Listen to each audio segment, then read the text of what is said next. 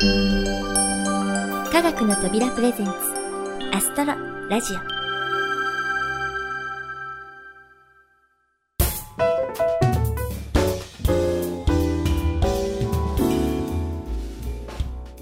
皆さんこんにちは土屋愛子です。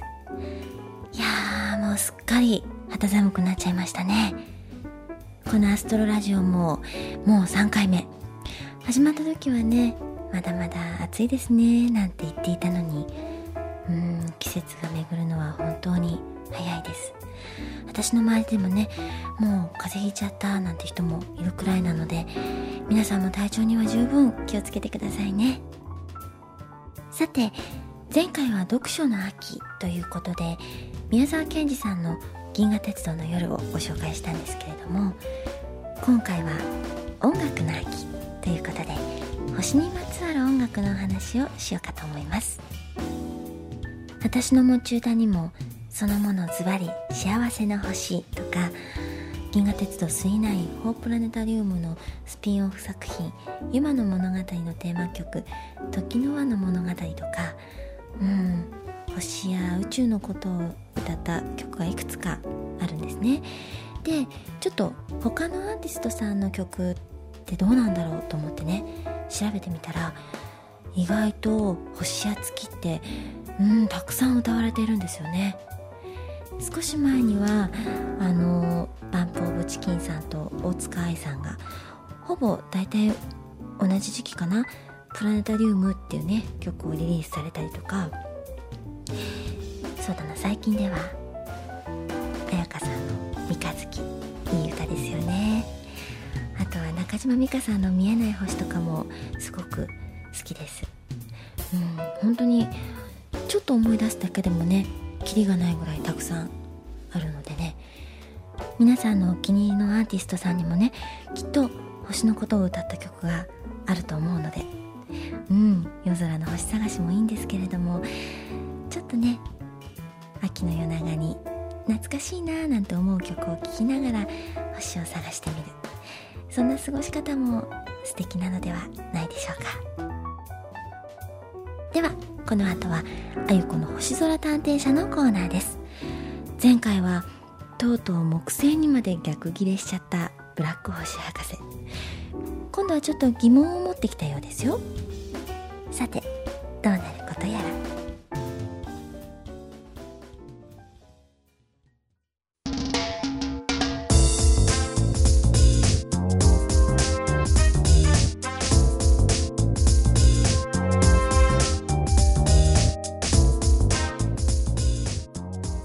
あゆこの星空探偵社のコーナーです。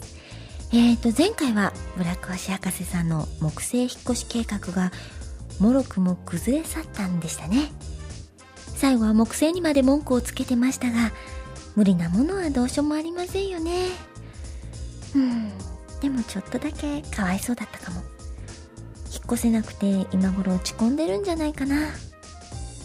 そうだ、今日は特別にこっちから電話しちゃいましょう。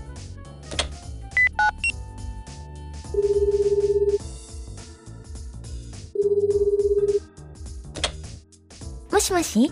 こちら、あゆこの星空探偵社ですが、ブラック星博士さんですか？わあああわしがブラック星博士じゃあら、なんかお元気そうですね。なんだ、心配して損したかも。ん？わしは極めて元気じゃぞ。わしを心配するなど。はあ、さては土屋さん、わしに惚れたな何バカなこと言ってるんですか？だってブラック星博士さんこの前引っ越し計画がダメになったからちょっと落ち込んでるんじゃないかなって思ってたんですよ。ああ引っ越しのことか。わしほどの大物がそんな小さなことでは落ち込まん。それになこの前なホーモズ彗星を攻撃したら思いのほかうまくいってのめちゃくちゃ明るくなったんじゃ。あああいい気分じゃ。ああああまあ私は別にどうでもいいんですけどねそれじゃあ失礼。ああちょっと待つんじゃ。今ちょうど質問の電話をしようと思っていたんじゃ。まったく土屋さんはツンデレじゃろう。いやデレはないですから。もうどういったご質問でしょう？うん。先日テレビを見ておったらなプラネタリウムの特集をやっておったんじゃ。ああそれ私も見ましたよ。満点のリニューアルや加賀谷さんの銀河鉄道の夜を取り上げていたんですよね。そうそうそれじゃよ。その番組の中でなオーロラの映像が流れたんじゃ。それはもう綺麗な色でな。というわけで土屋さんにはあのオーロラの色の秘密を調べてもらいたいんじゃ。はあ今回はまともすぎるというかちょっとハードルが高そうですね。色の秘密っていうとなんでああいう色が出るのかってことですよね。そうじゃ。インタビューでは9割が緑色と言っておったんじゃがな。番組では青いのやら部分的に赤いのやらいろんな映像が流れたんじゃよ。その辺を調べてなわしに分かりやすく説明してもらいたいんじゃ。ではよろしくなのじゃ。ああまた一方的に。まあいいです。さすがに慣れましたよもうさて本題ですが色の出方を調べるのはいいとしてブラック星博士さんに分かりやすく教えられるかどうか自信ないな。そうだ。どうせならテレビでオーロラの番組を紹介されていた満点の支配人川野さんに聞いてみるのが早そうですね。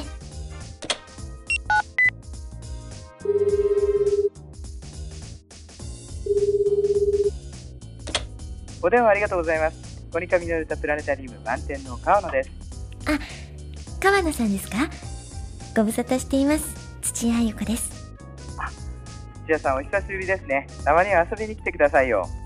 はいすいませんまたお伺いしますところで今ちょっとお時間よろしいですか？え、大丈夫ですよ。何でしょうか？はい今日はオーロラの色についてのご質問なんです先日テレビで緑色がほとんどだって聞いたんですが青いのや赤いのも映像には流れてたんですねあれはどういう仕組みで色が変わるんでしょうか？贅沢言って申し訳ないんですけど後で私が他の人にも説明できるようになるべく噛み砕いて教えていただきたいんですがはいはい。心配しなくても大丈夫ですよ。では、ご説明しましょう。まず、オーロラが光る原理です。街で看板などに使われているネオンサインってわかりますよね？はいよくおしゃれなバーの壁なんかにもかかっている綺麗な色で光るガラスのチューブみたいなのですよねそうそう、それです。オーロラが光るのと、ネオンサインが光るのは、ほぼ同じ原理なんですよ。なんとなく身近な感じがしてきませんか？はい地球規模だったのが町内規模くらいまで身近になりましたへえネオンサインですかあもしかしてオーロラの色ってネオンサインに色の種類がいくつもあるのと同じってことですか？そう、その通りなんですよ。なかなか良い感じしてますね。ありがとうございますネオンサインはガラス管の中に閉じ込めてあるガスに電子がぶつかって発光します。では、その光の色を変えるにはどうするかというと、ガスの種類を変えるんですね。つまり、電子がぶつかる物質が変わると色も変わるというわけです。おおいよいよ確信ですね頑張ってついてきてくださいね。では続けます。オーロラの場合、電子は太陽からプラズマ粒子という形でやってきます。地球には磁場の関係で北極や南極の周りに集まって降り注ぐんですが、これが空気中の酸素にぶつかると緑色。条件によっては赤色に発光します。窒素にぶつかると青や紫。場合によってはピンクっぽく見えるようですよ。一応簡単に言うというリクエストなので、こんなところでよろしいでしょうか。はい。とてもわかりやすかったです。これでブラック星博士さんにもちゃんと答えられそうです。ブラック星博士？ああすいません。こっちの話ですので気にしないでください。今日はどうもありがとうございました。そうですか？それならいいんですが、何か困ったことがあれば連絡してくださいね。では、これでブラック星博士さんにちゃんと回答できそうですね。では早速っと。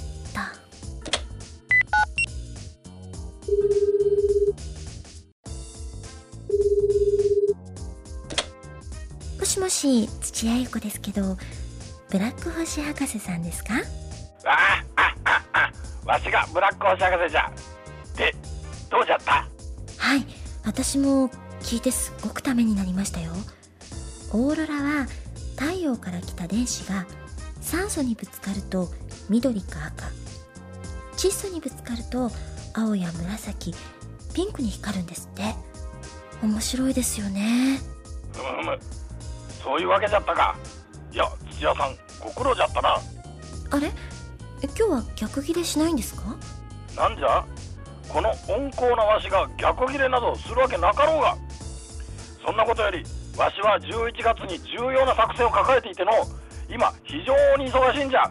ではさらばじゃあらら切れちゃった。なんか物足りない気もするけどいやいやこれが普通ですものね。よかったよかった。でも重要な作戦ってなんだろう？ちょっと気になるな。あれ？誰からだろう？はい。こちらあゆこの星空探偵社です。あこんにちは。満点の川野です。先ほどはどうも。あ川野さんどうかされましたか？いえねブラック星博士のことなんですがやっぱりご忠告していた方がいいかなと思いまして。噂なんですが彼は時間を狂わせて人々に迷惑をかけているっていうそうなんですよ。え？本当ですか？ブラック星博士さんって悪い人なんですか？うーんあくまでも噂なんですがでも業界内では結構有名な噂なので一応土屋さんもお気をつけになった方がよろしいかと。まあブラック博士によって被害が出たっていう話もありませんしあまり深刻に考えることもないと思いますけどね。それではまた。はい。ご忠告ありがとうございました。気をつけます。はあ。なんか意外な展開になってきました。重要な作戦？時間を狂わせる？どういうことなんでしょう？まずはその噂の調査が必要のようですが。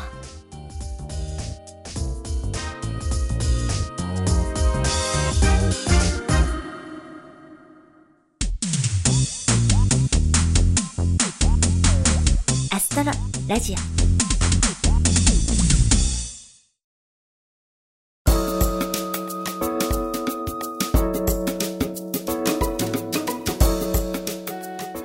はい、あゆこの星空探偵社いかがでしたでしょうか？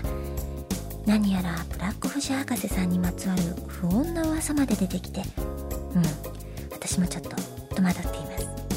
本当に悪い人なんでしょうか？皆さんはどう思いますか？というわけで今後の展開をお楽しみに。さて秋から冬にかけて毎月のように流星群が見られる。流れ星ファンにはたまらない季節です。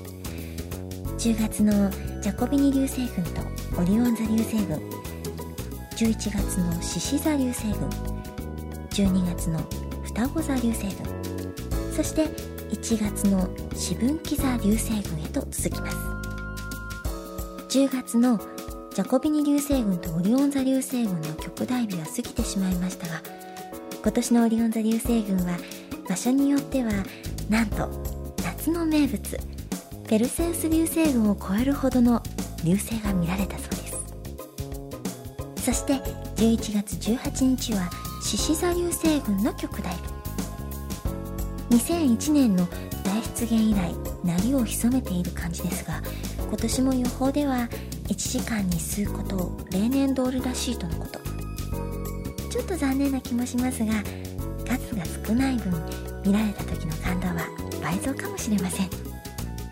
そうそうあの流れ星ってよく見られる人とあまり見られない人がいるんですって。皆さんはどうですか？うんやっぱりね見方のコツがあったりあるいはあの単純に運だったりするみたいです。でもせっかくねロマンチックに流れ星を探しているんですから見れた見れないでね喧嘩にならないように特にカップルで見に行く時は気をつけてくださいね。ささてここであゆこの星空探偵社にご登場いただいたコニカミノルタプラネタリウム満点の川野さんから皆さんへお知らせがあります。では川野さんどうぞ。こんにちは。コニカミノルタプラネタリウム満点の川野です。えこの満点は10月13日にリニューアルオープンしてえこれまでの席よりも元取りましてゆったりと座っていただくことができます。星の方も機械をリニューアルいたしましたのでよりリアルに明に見ることができるようになりました。ぜひ一度お待ちにお越しください。お待ちしております。はい川野さんありがとうございました。満点は東京池袋のサンシャインシティの中にありショッピングはもちろん水族館やねテーマパークまでバッチリ楽しめますのでぜひお越しください。それからブラック星博士のライバルシゴセンジャーさんのイベントスケジュールが入ってきましたのでお知らせしましょう。まず11月3日文化の日ですね。和歌山市の友ヶ島にある友ヶ島灯台の135周年イベントです。お問い合わせ先は和歌山市まちづくり局町おこし部観光課です。ここではブラック星博士さんも大暴れしそう。そして11月9日金曜日午後2時30分から。場所は山陽電鉄西二見駅そば伊東洋華堂明石店3階催し物広場です。こちらは秋の火災予防運動キャンペーンとのことでお問い合わせ先は明石市消防本部予防課へ。こちらは守護センジャーさんだけのようです。そして最後に11月17日と18日の土日関西文化の日イベントにより明石市立天文科学館が無料開館となります。両日10時20分から守護センジャーショーが行われるそうです。もしイベント会場にブラック星博士さんが現れたら私の代わりにアストロラジオ聞きました。ブラック星博士って悪い人なの？って聞いてみてくださいね。よろしくお願いします。